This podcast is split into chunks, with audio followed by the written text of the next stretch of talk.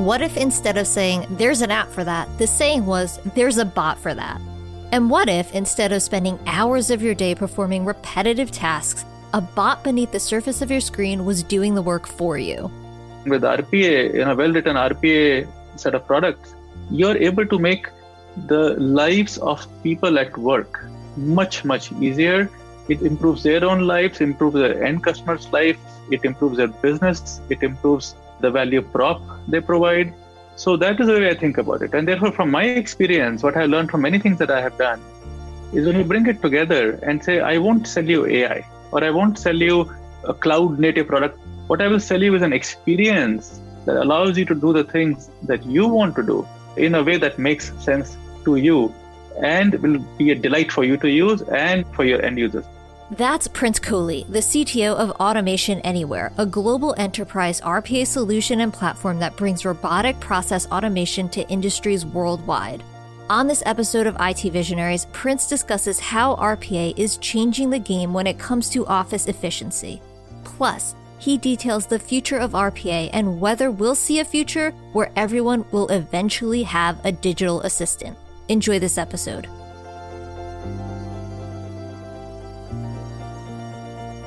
IT Visionaries is created by the team at mission.org and brought to you by the Salesforce Customer 360 platform, the number one cloud platform for digital transformation of every experience.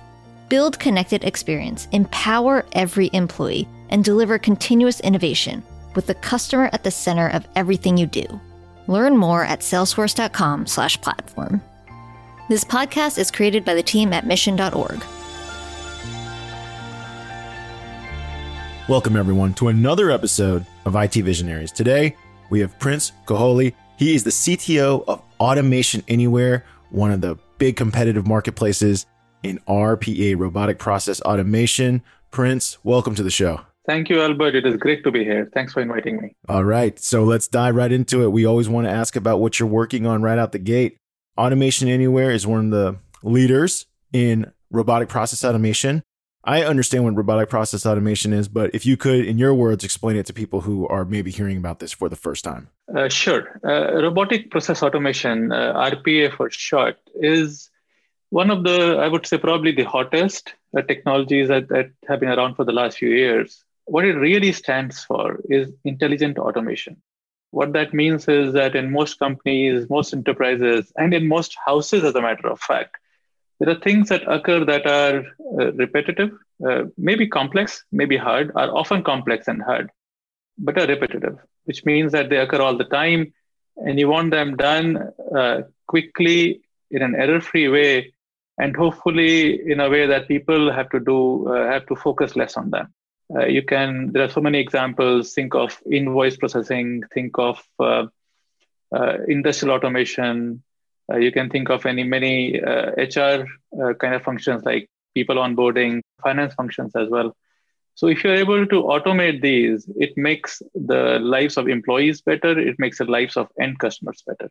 That is what RPA does. Perfect. And when I first heard about RPA, I literally thought it was physical robots, but it's not physical robots. It's literally a computer program that's inside your computer that can essentially take over your computer and do all the functions across multiple applications without a layer of coding. So you gave an example of like order management or invoicing. I'm going to use the example that my friend shared with me that his client is using, which is he was mentioning that in medical billing, that if you're the insurance company, you get these billing and invoices from all these different doctors and uh, doctors' offices. They all use different forms, different systems, so they're all different.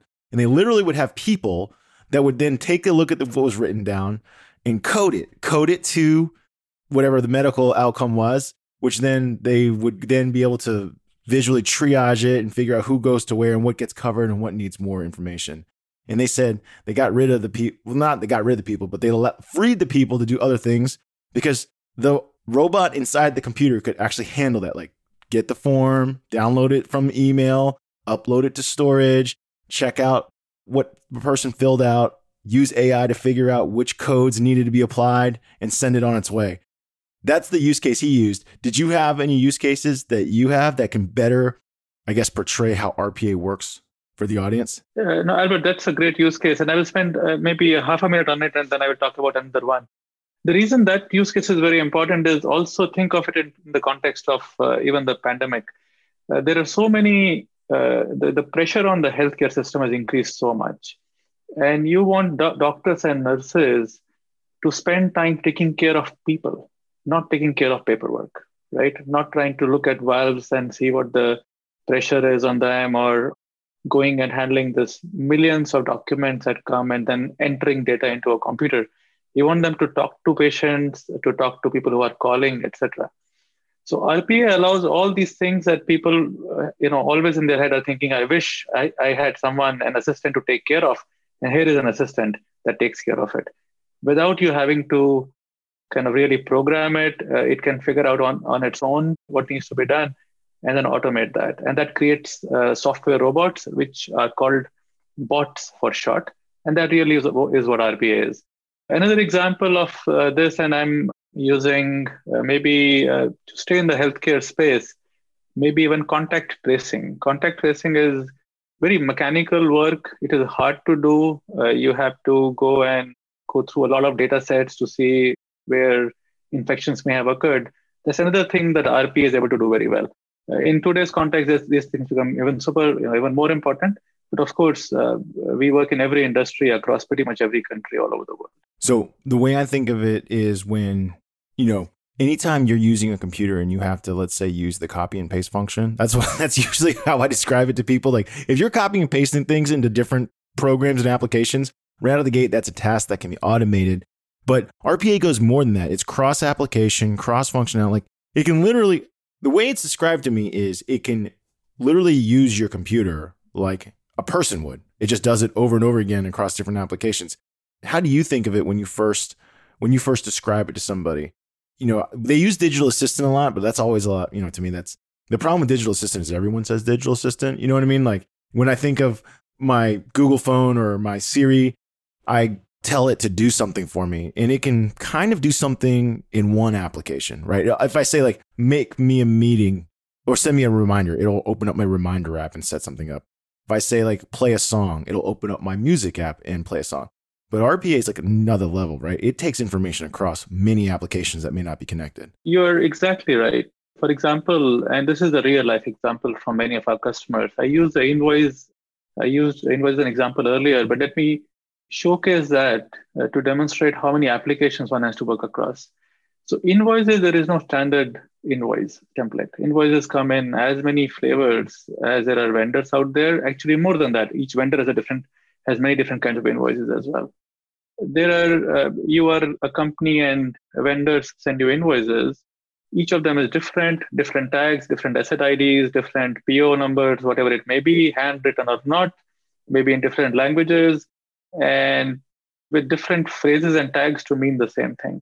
What does an invoice person, uh, an invoice clerk, which is often a role, has to do? They have to look at the invoice, they have to understand which what it is against, what is the data that they are reading. Then they have to verify that. Did we receive the asset? Did we receive the service? Uh, and did, was it received on time? Uh, who signed off on it? And if many of these if then else's are taken care of, then do we issue them a check? And if so, in what amount? That's a lot of work. It's a lot of work, but it's also work that can be described uh, kind of in a flow chart, right? You know, you do this and you do this and then you do this. Uh, with our software, of course, you don't even have to describe it. You can uh, figure it out by observing a person. But at least in a you know as a as a way of uh, explaining it, you can describe it. This is what uh, it's supposed to do. So if you are able, to, an invoice clerk can say, uh, "I have the software bot." It automatically looks at my email, and when an invoice comes in comes in as an attachment, it will read it, parse it, understand it, and then will do everything I just did while I work on doing other things. For example, making the invoice process better, right? Other things that I, or uh, you know, talking to more vendors or creating value in a different way, negotiating with vendors. That's a different thing that they can do. While this bot that they have to augment their work takes care of most of this mechanical work. That is RPA as well. So the way you hit on it is, and this, I'd love to hear from you as well because you know you're on the forefront programming these applications. So I want to ask you about this, which is, you know, your career has expanded as a VP level of engineering from, you know, it's pretty substantial, right? You've been at Citrix at the same role, Ericsson at the same role. or ThoughtSpot at a similar role, and then now you're now CTO at Automation Anywhere. Tell me about what your experiences, how your experiences now influence your ability to run and implement technology for Automation Anywhere. Because I feel like what's unique about RPA is not only does its product itself have to be, you know, very advanced, but you're also we talk about it with other companies that are in like low code or no code industries where you also have to know how other applications work, right? Like so not only you programming automation anywhere, but it also has to be able to functionally work with all these other tool sets. Tell me about how your career, I guess, has helped you identify and guide the technology for automation anywhere. It's a very insightful question, uh, Albert. Uh, and uh, let me, uh, so the way I, I think of this, and that's actually one of the reasons I work in this company and I chose this company, is that in my career, I have worked and I've had a you know a quarter century uh, or more working in, in the IT uh, technology space. I have worked in uh, core operating systems, in hardware, software, in applications, in uh, networking, telcos, uh, telecommunication companies, cloud infrastructure, AI, big data, you know, you name it. What I have learned, I don't know if everyone has the same uh, insight. My insight was that when you are building cloud, for example, or using AI or working on big data, um, or working on working on applications that interact with people, in the end, the biggest impact is made in the workspace of a company. And the way to do that is not to sell them a piece of technology, but to make their lives meaningfully different. And I'll give an example from a consumer space because I think most people can identify with that. Think of the iPhone. The iphone has so much technology inside it. You know it has ai it has capacitors that uh, allow you to do touch things with it. It has fingerprint or used to have fingerprint sensors. It has face ids it has a lot of uh, uh, it has siri. It has many other applications that make your life easy. But iphone apple doesn't sell you technology right? Apple doesn't say buy an iphone because it has uh, there are a million patents behind it. There are 2 million things that are so cool. They say it makes your life easy right? You can do so many things in such an easy way and that is true. You can. Similarly with our product and with rpa in a well written rpa uh, set of products you're able to make the lives of people at work much much easier it improves improves their own lives improves their end customers lives it improves their business it improves uh, the value prop they provide so that is the way I think about it. And therefore, from my experience, what I learned from many things that I have done is when you bring it together and say, I won't sell you AI or I won't sell you a cloud native product because it is cloud native. What I will sell you is an experience that allows you to do, do the things that you want to do in a way that makes sense to you and will be a delight for you to use and your for your end users as well.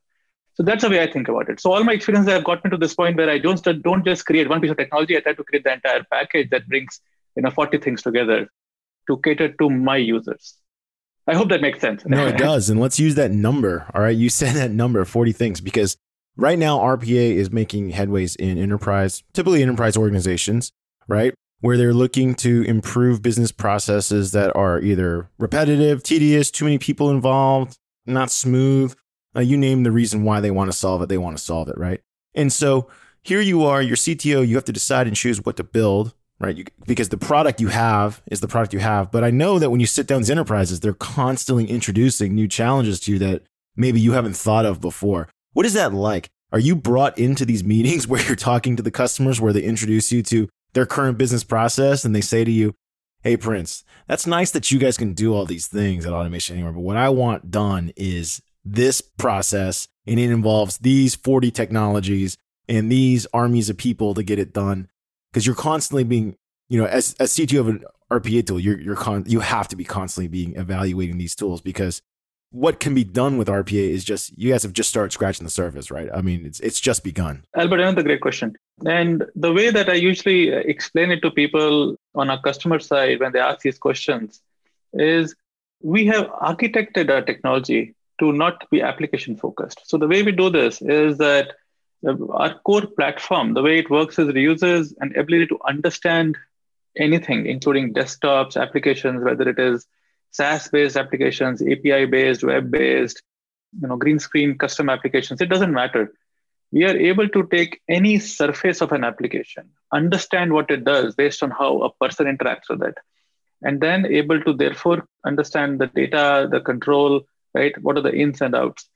And because we have built it in in that um, secular way, right, non-application uh, specific and agnostic way, we are able to take any new application as well in as easy a manner as a known application.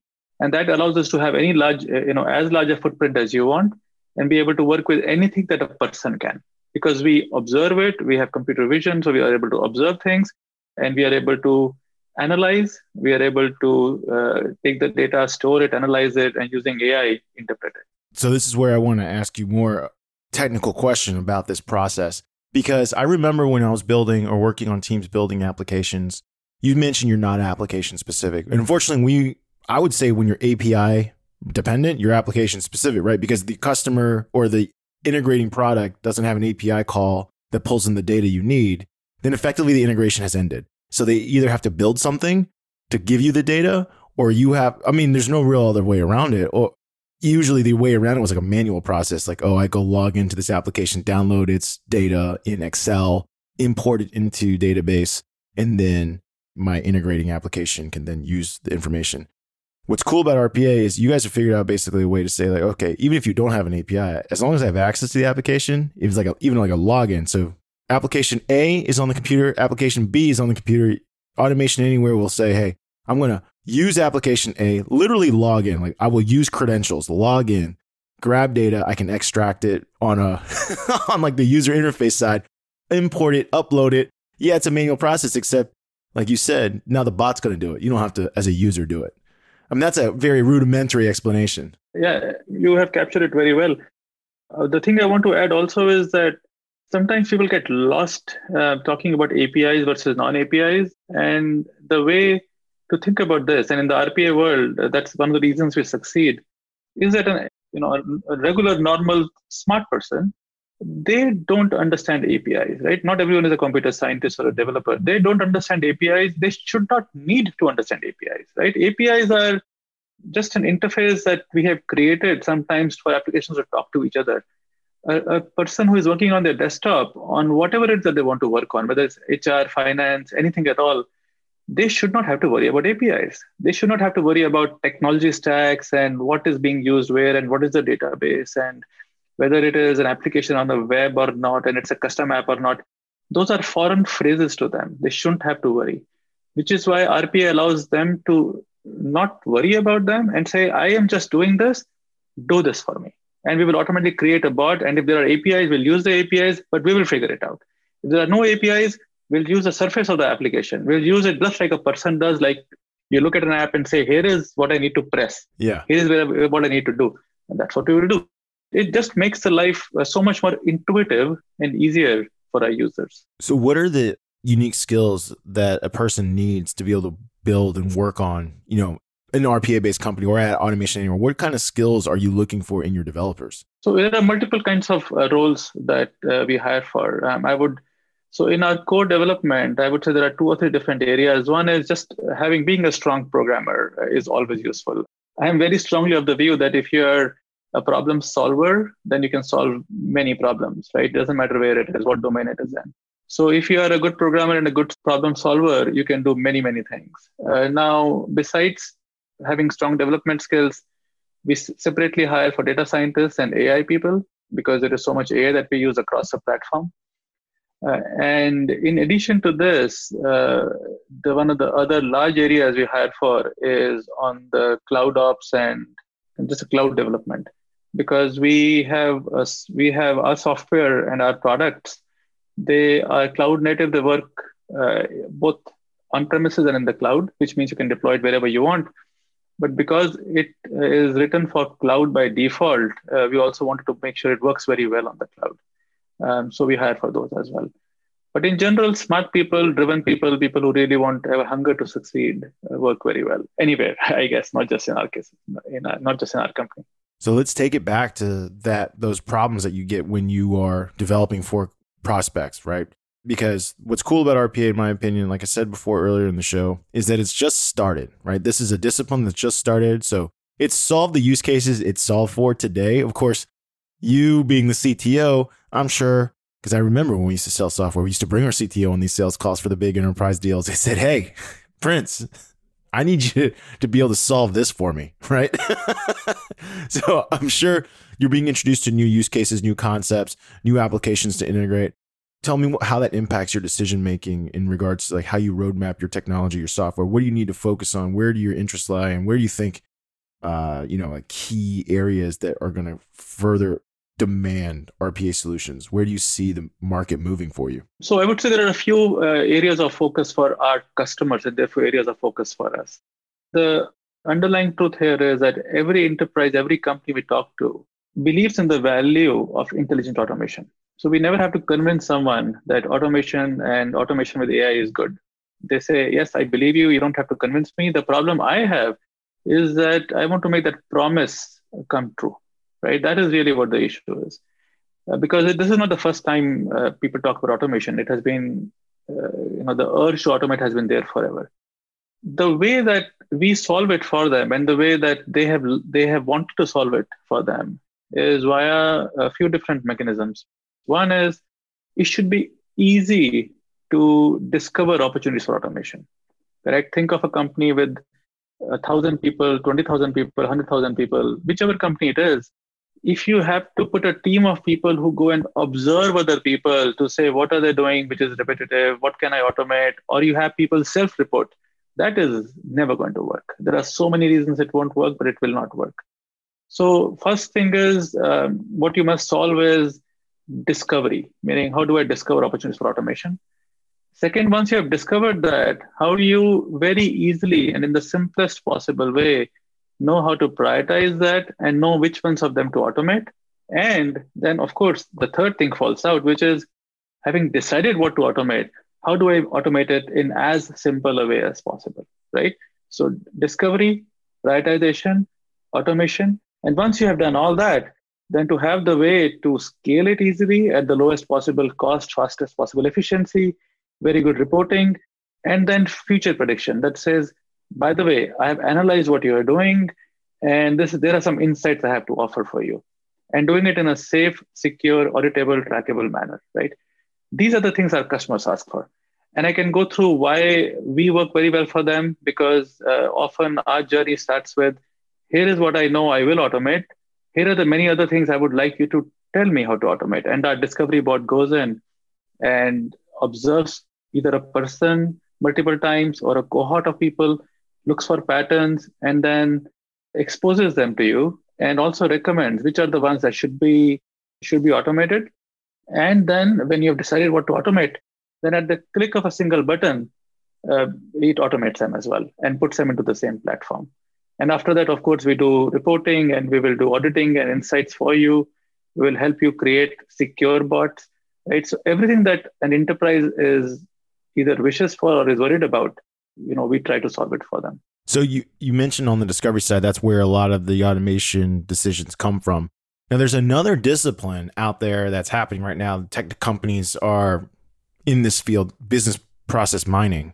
Does automation anywhere also do business process mining? Do you guys do that as well or do you guys partner with other companies that are then you know figuring out where the business process challenges are where then you can say okay there's a definite challenge in like you said the payables or invoicing process and this is how we can envision automation to handle this level of you know decreased data flow or to increase the data flow to increase the throughput of the organization so you can process more invoices with less uh, less error. So process mining is uh, is a generalized term uh, for all these processes that exist and a way to understand what they are.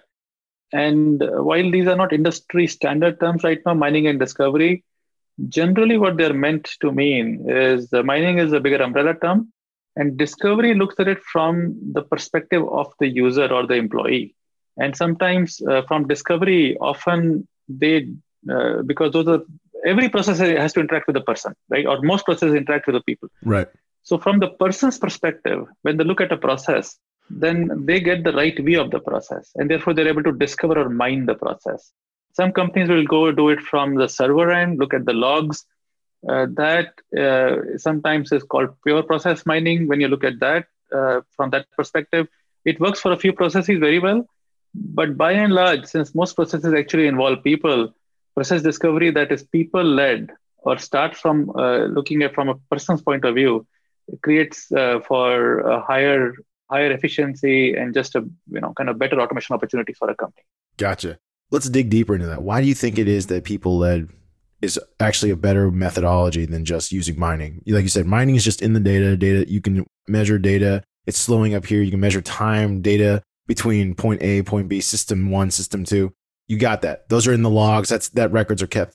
What is it about evaluating through a person's perspective that you're unlocking and do you have examples of things that you've unlocked meeting with people that you would have maybe never seen in the data of course of course take a few examples i will provide one example of from the fabrication industry uh, chip fabricate chip fabrication okay over there there are multiple machines just to describe the problem first uh, there is a machine uh, that creates uh, uh, you know a wafer every 15 minutes. At the wafer from a wafer, multiple chips are made, as you're aware. And wafers often have flaws, uh, and it's the degree of the flaw that determines whether a wafer should be kept or thrown away. Now, what happens is every 15 minutes a machine produces a wafer. There are hundreds of these machines, and someone has to look at each wafer. You take a, uh, either an electron microscope or some really fancy microscope uh, picture of it, you, you observe it, see what kind of flaws are there on the wafer. And if the flaws are very bad, you throw the wafer away. And if they are not, you keep the wafer. That at a high level is what happens. Now, uh, usually the people who have to observe these uh, are kind of PhDs. They're very, they have very smart people look at these flaws. And for every 100 wafers, you're only looking at 1 or 2% of the wafers because this is just an expensive process. And the wafers are being produced at such speed. Now, what we did was uh, that when we went into, and this was one of the top, the largest uh, foundries in the world, uh, what they did, uh, and this was their own idea, they said, okay, I am going to go and automate this because I can see that my people are doing this. Now, there was no backend way to capture it because these systems don't talk to each other and there are no logs to see what people are spending time on. People are just spending time on it. So the way that they saw this was that their own teams observed what they are doing. It was a human-led way to look at the process and say, I am looking at this. I need to see how I can create an end-to-end solution that is much faster. So they took our product. They then our product goes and takes a picture, uses uh, that picture to send it to an AI engine. The AI engine then looks at this uh, that uh, picture and says either keep this wafer or throw it away with this confidence interval. And then we manipulate all the machines, the fa- the fab machines that create the wafer, the machines that take the picture, the, the AI engine, and the result of that, and then the machine that keeps it or throws it away across hundreds of these machines. So to go from 1% efficiency, uh, we went to 99% efficiency. And you could not have done with process mining, you only do with discovery. Uh, both have their place. Now, where if it is completely backend driven, it's all servers, of course, mining is the right way to do it. But it just, in our experience, in our customer experience, most, a large majority of processes are human led or touch humans at most important places. So something that is led from a person's perspective usually discovers the most important process. See, every time I hear one of the outcomes of RPA, I think to myself, that's amazing, right? You're talking about, hey, people are physically doing this. You have to depend on them to load the photo, but if they mess up the photo, whatever reasons happen in the photo process, you say like that's actually all the holdup. You introduce an art robot that takes the photo, then moves it to the next data system, and there you go. You went from, can you repeat again, like what it was before and then what it happened after? Yeah, it was close to 1% uh, uh, sampling rate earlier, meaning for every 100 wafers, you could only look at 1 or 2%. I mean, no more than that. Uh, and now we are close to 99%. Look at the number of people, like smart people's times that you saved, and they could do they could do things that are much more creative. You also reduce wastage, right? Every wafer that you don't capture uh, and it is, is faulty it creates so much wastage everywhere but yeah i mean especially if you're talking about this product would eventually make it down the path to a customer's hands if it's a faulty wafer of course you have to handle the return there's the loss of customer confidence now you're talking about 99% are examined so that must mean the percentage of returns has to have fallen significantly. That's right. It's a huge, right? The entire pipeline uh, of people, money, process, uh, everything that gets and uh, multiplied by a million because these is one of the largest foundries in the world. Imagine how many, you know, how much savings it leads to, and reduces frustration and increases employee morale. I just, it just is a, you don't want to be doing those things to your people because it can be very boring and menial. you, you hit it rather than nail in the head, right? You're talking about super smart people, like you said, PhDs, scientists, engineers. They're fussing around taking photos. Like, why are you taking the photo? Like, right. just let the machine take the photo. You know, let the system take the photo, send it up, get it going. So, one of the things that has been promised in the RPA industry, or people talk about, which I'd love to hear your perspective on this, is that they talk about a goal for like every person in the future is going to have a bot, right? This has been discussed at a couple different like conferences and articles I've read. And I was thinking to myself, okay, you know, this sounds amazing. How far are we before, you know, instead of a big company buying RPA, I just buy it for myself. Like I, you know, I bought Microsoft Word for myself. I'm going to buy an RPA package for myself to handle some of the things that maybe I don't want to handle anymore. See, that's you know, that's a rich vein of questions. There are so many directions you can go in. You can go go to from there. Um, I'll give you a couple. Uh, one is that um, you could say that you are a person who builds his or her own bots. So when you are when you go are pitching yourself as a you know to a to a potential employer, you not just pitch yourself, you pitch the bots you build. You say, I come with my bots, right? You don't just hire me, you hire uh, a lot of the IP that I have built with me. I can do these things faster because I have an army with me, right? An army that I have, I control. Uh, there is that, and that I think is fascinating, and I suspect that will happen. The second is when you you know when you talk about a bot uh, for every person for every employee, I uh, sometimes uh, the image I get in my head is um, you know for fans of of Star Trek, you remember that you know Captain or Spock or whoever it is, you know you tap your chest and say, "Computer, start the engine." Right, computer, turn left. Right, you know, go go to galaxy Andromeda, you know, whatever planet X. Mm-hmm. And it is a hard thing to do right? An engine does not get started by clicking a button. There is many things you have to do. But they don't show them doing any of that right? What is going on? There is a bot taking care of it right so therefore everyone has a bot already uh, in that context. And that is what will happen. You will say okay computer do this. And behind it there is a bot that goes and manipulates applications and machines and interfaces and makes it happen for you. Because you don't want to be caught up in all the little stuff that goes to create kind of the bigger you know bigger thing happen. So there will be bots for every employee uh, but you may not think of them uh, as uh, sometimes there may be your bots that you bring to work sometimes it may be the company's bots that help you do things and sometimes it may just actually be a bot that sits on your chest and listens to you and says okay i will do whatever you ask me to sir so i'm going to bring this i'm going to bring this into our podcasting world okay right and you tell me how close we are to this scenario today, because this will make our team super excited. Mm-hmm. Okay. So, right now, the way podcast publishing works is you do not get your destination episode until it's published there. Makes sense, right? Spotify, Google Podcast, mm-hmm. Apple Podcast, they don't create the show link until you publish the podcast. What we then do have to then take all these show links and then let's say move them to a social media calendar so we can post about on social media we have to take all these show links and notify our clients that, hey, your shows are up and out and send an email. We have to retrieve all these show links and then drop them into our WordPress site, right? Like our, our press, our mission.org is built on WordPress. So we have to create a landing page. Prince is going to have his own episode. We're going to link out to his store. I mean, his episode, right? So it's going to have a Spotify link. It's going to have a Google podcast link. It's going to have, you know, all these links. This is all done manually. Poor poor producer on the call right now, Aaron. So every every time a show publishes, he does this link retrieval and distribution manually, right? Can RPA solve that right now? My only question is, Aaron, what would you do with the hours and days of time that you will save tomorrow?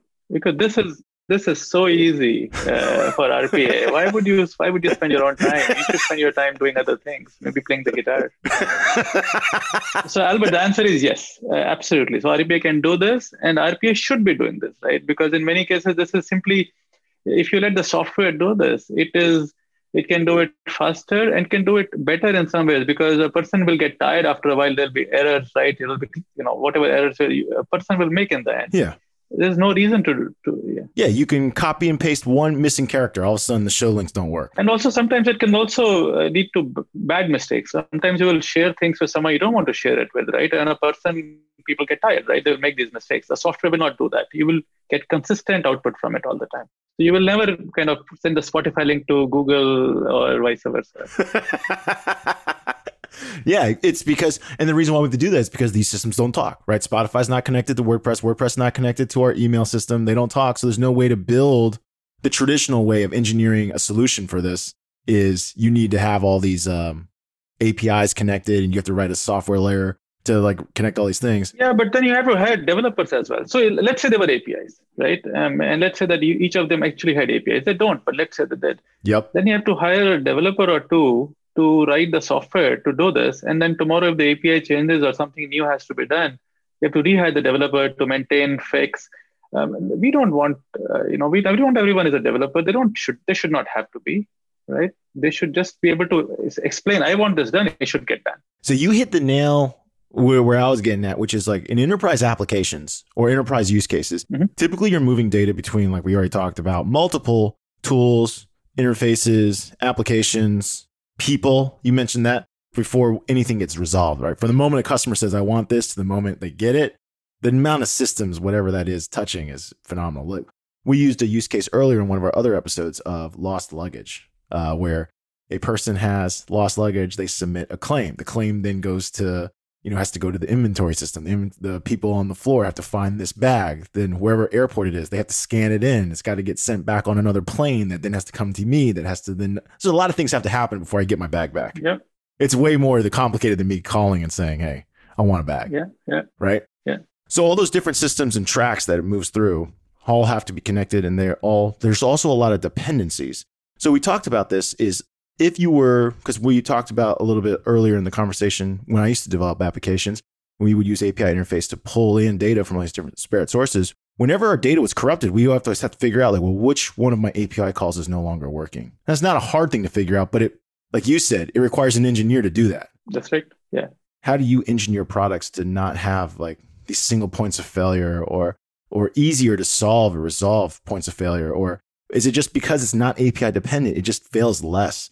Like talk about like those breaking the chain, right? Because like we said, there's so many pieces of systems that need to touch this information before a successful action occurs. Yep.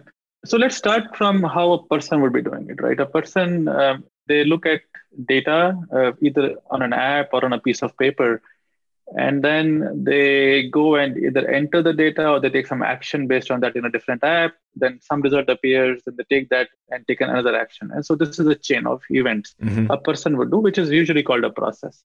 Now uh, if there is an error somewhere and a person will make errors as well uh, you then have to go and look at each of these and say where was the error made? Right? You have to manually go each of the systems and say where was the data either incorrectly entered, right? A typo occurred, just you know, just a finger slip, or um, something else occurred. But I have to go and go through each of these and backtrack. Now, uh, if that person instead says, "I am going to have a bot do this for me," uh, what happens? The bot, and by the way, our bots can read paper. They understand paper. They can parse paper. The bot says, "I read through this paper. I looked at the legal contract. I looked at something else. This is the data I read. I will store it." Then I will send this data to this app. And then I will send this data to this app. And the thing that the bot has done is that a bot does not do does not, the fingers don't slip for a bot, right? If if it's a number is X here, the number is going to be X there. There is no doubt. Correct? It, that that will never change because again, I mean that's unless there are bugs, which is a different problem. And you can at any point, if you want to audit what happened, if you want if there is whether there's a mistake or not if there is a problem at any point all you have to do is go look at the bot records and say oh it's so easy to know what happened right? Because you can easily track the entire process without having to ask a human to rely on their memory of what they did. So this is immediately for security purposes uh, just to uh, understand the process just to see how things are where are they what takes time what doesn't take time what should i what, what, what should i do better all these things suddenly become about data. And your enterprise then becomes data driven because now you can explain your enterprise in terms of the processes that are followed? Where is the time being spent? Where is the value being added? And what is the thing that you need to enhance? So suddenly you have a very different view of your company, right? And bots allow you to do that and allow you to, as I said earlier, and as you said earlier, troubleshoot where things are because you have an entire written track record, right, of, uh, of, of all steps that were taken. I'll tell you what, you know, this is of course a Salesforce sponsored show. Every person that uses that is in sales, uh, they don't know it yet, but they're going to love RPA because one of the hardest things about working with sales reps, and I'm sure you got you've heard this complaint, Prince, is that sales reps constantly do not use the systems of information transfer that they have available to them, right? So that's right. Exactly. You'll hear in sales organizations they talk about the Bible of like if it's not in Salesforce, it didn't happen. Let me tell you how many sales reps are good at putting it into Salesforce. so I'm thinking about all the information that a bot could help me with, right? So for example, if I book a meeting on the calendar, why would I have to then go record that in Salesforce? That makes no sense right? It should just record it for me. If uh, you know what I mean. It should record. C- creating a quote from a given data, sending a quote yeah. to a customer, right, to a rep. All these things, a person shouldn't have to do it. It should just get triggered automatically. There you go. I'm telling you, man. When when RPA becomes more widely available at the consumer level, it's going to be an absolute game changer. I know you guys are already changing enterprises very quickly, but you know we're not an enterprise yet at Mission, and you know so we can't quite afford the tools yet. But like I can see it coming I can see it coming. uh, you can afford it. RPA, we give uh, RPA for us, it's free. We have community edition. We give to small companies and use it for free. You should play with it. It comes on the browser, nothing to install, easy. Oh, I'm gonna get it. I'm gonna pick it up. All right, we're, that's that's our mission. We're gonna play with it. We're gonna play with it. All right, that is good. I'm getting giddy thinking about it. All right, we're coming to the end, so we have to move on to the lightning round. Prince, the Lightning Round is brought to you by the Salesforce platform, the number one cloud platform for digital transformation of every experience. I heard you were a squash and a bridge aficionado. Prince, which one do you like more? Do you like playing squash or do you like playing bridge more? Oh, one's for my brain, one's for my body. So both of them. Can't pick. okay. When you play bridge or squash, do you gamble? Oh, uh, I I gamble, but not bridge and squash. I gamble in poker. Uh, my my kids, I have two boys, and they love poker because they are both very good in math and they calculate probabilities every chance, and they force me to do it with them. So I love poker, but we play it in a very math oriented way yeah, I, am okay, wait a second though. But you know, poker is very much a game of emotion and people, right? Like, yes, yes. if you know, if you can be stone cold and read what your sons are thinking, you should be able to win, even if you don't have the cards. And that tells you why they win more often against me than I win against them. All right. Do you have your own bot on your personal computer? Uh, yes, I do. Um, I have I have a bot. Uh, it allows me to actually take. There are some uh, standard emails that I get uh, on which actions have to be taken. Sometimes it's for requests that come, which I know what needs to be done. So the, the bots help expose them to me, and in some cases, they help do it for me as well. All right. Now, I always like to ask leaders this question too: How many emails a day do you get? Right now, it's not too bad. It's uh, maybe a couple of hundred. It's not too bad. That still sounds bad to me. A couple hundred. Okay. it has been worse. Yeah. What is an addicting app on your phone that you just find yourself using all the time? There are two. Uh, it's uh, Sudoku and Kindle. Oh, you're a thinking man. See, this is this Sudoku.